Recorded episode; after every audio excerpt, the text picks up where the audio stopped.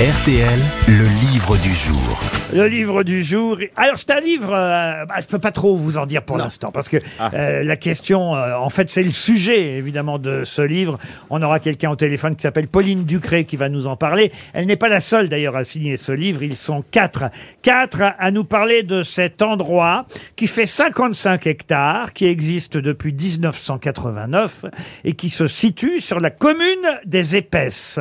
De quoi s'agit-il? C'est en France? Oui, c'est en France.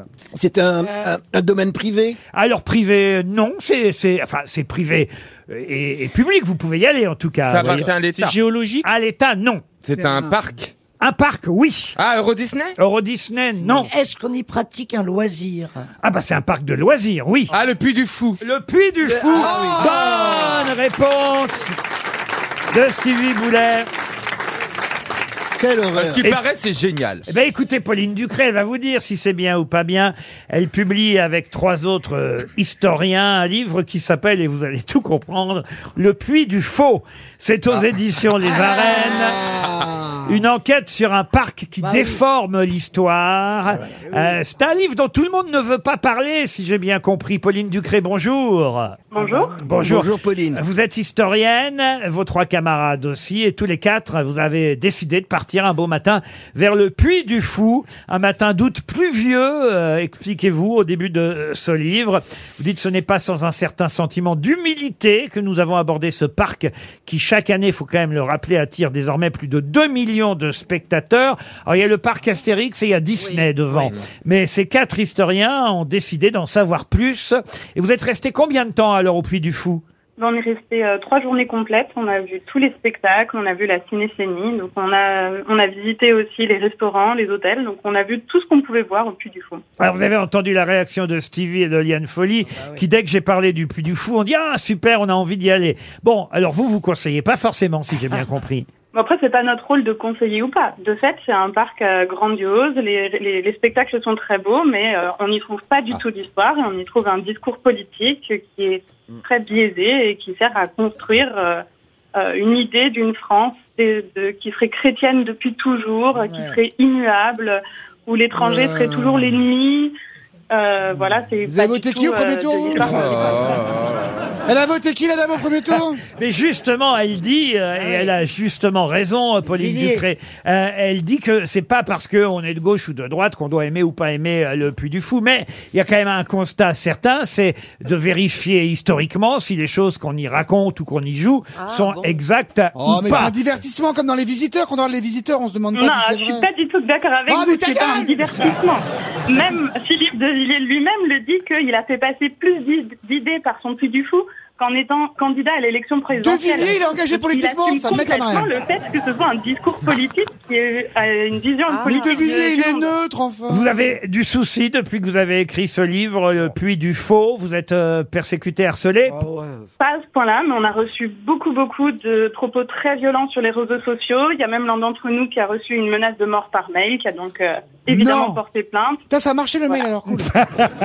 C'est Charles Martel. Mais c'est vrai que vous euh, racontez dans le détail, euh, évidemment, euh, les spectacles, ce qu'on trouve euh, sur place, et, et vous y notez euh, des erreurs. Alors, c'est vrai que quand on se balade et qu'on s'amuse, vous, d'ailleurs, vous ne niez pas que euh, il y a des choses très très agréables pour qui veut euh, évidemment passer un moment de loisir, mais en revanche, faut pas songer à passer un moment réellement historique. C'est ça, en fait, si je résume votre livre, euh, n'est-ce pas, Pauline Ouais, Ducré c'est ça. Oui. Et ça nous pose un vrai problème parce qu'il y a quand même beaucoup de scolaires qui s'y rendent. Il y a des parents qui vont avec leurs enfants sans toujours savoir pourquoi et ce qu'ils vont trouver. Il y a maintenant quand même une école du Puy du Fou qui va de la de, du primaire jusqu'au lycée.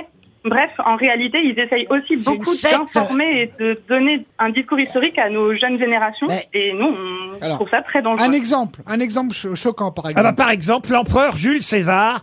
Jules César n'a jamais été empereur. Bah non. Oui, alors ça, comme ça, ça peut avoir l'air de d'être pas grand-chose, mais imaginez si euh, on apprenait à nos enfants que Macron était roi et pas président. C'est quand même énorme. Il a pas du tout pas le même faux, type de oui. pouvoir. Si, c'est César, un roi, dictature, c'est un tyran. César, il était, c'était un magistrat de la République romaine. Il y avait le Sénat avec qui il devait faire, euh, à qui il devait faire face. C'est des vraies grosses choses. Et ça, on l'a trouvé dans un livret pédagogique les profs peuvent utiliser dans leur classe. L'empereur Jules César conquiert la Gaule, c'est faux. Il n'a jamais été empereur. Ça fait partie des erreurs historiques qu'on peut trouver dans le parc. Ça, c'est vrai que c'est un- embêtant quand même, euh, au fond, pour les enfants qui visitent. Non, mais ce qu'il y a, c'est que c'est quand même ce truc-là depuis le début est une machine de guerre idéologique. C'est toujours sus à l'ennemi avec le grand le grand Exactement. couillon de Villiers ça, avec sa lance et ils combattent le sarrasin et, et tout ça. Mais alors, comment mais- vous expliquez ce succès? Parce que ça, c'est indéniable tout de même, le succès, Pauline Ducré. Les gens s'en foutent. Le succès Bah du oui, Puy ils du Fou. voir les Ah, parce chevaux que- et les aigles. Je pense que pour le coup, le, le modèle économique doit sûrement être très bon. Ça, je peux pas trop le dire, c'est pas mon, mon domaine.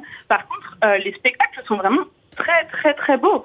Le parc est réglé au petit soin. Il y a des détails partout. Euh, franchement, c'est hyper agréable. Moi, je comprends tout à fait que euh, les gens veuillent y aller. Ce qui me pose problème, c'est que je me dis que tout le monde ne sait pas où est le, le- la vérité historique derrière.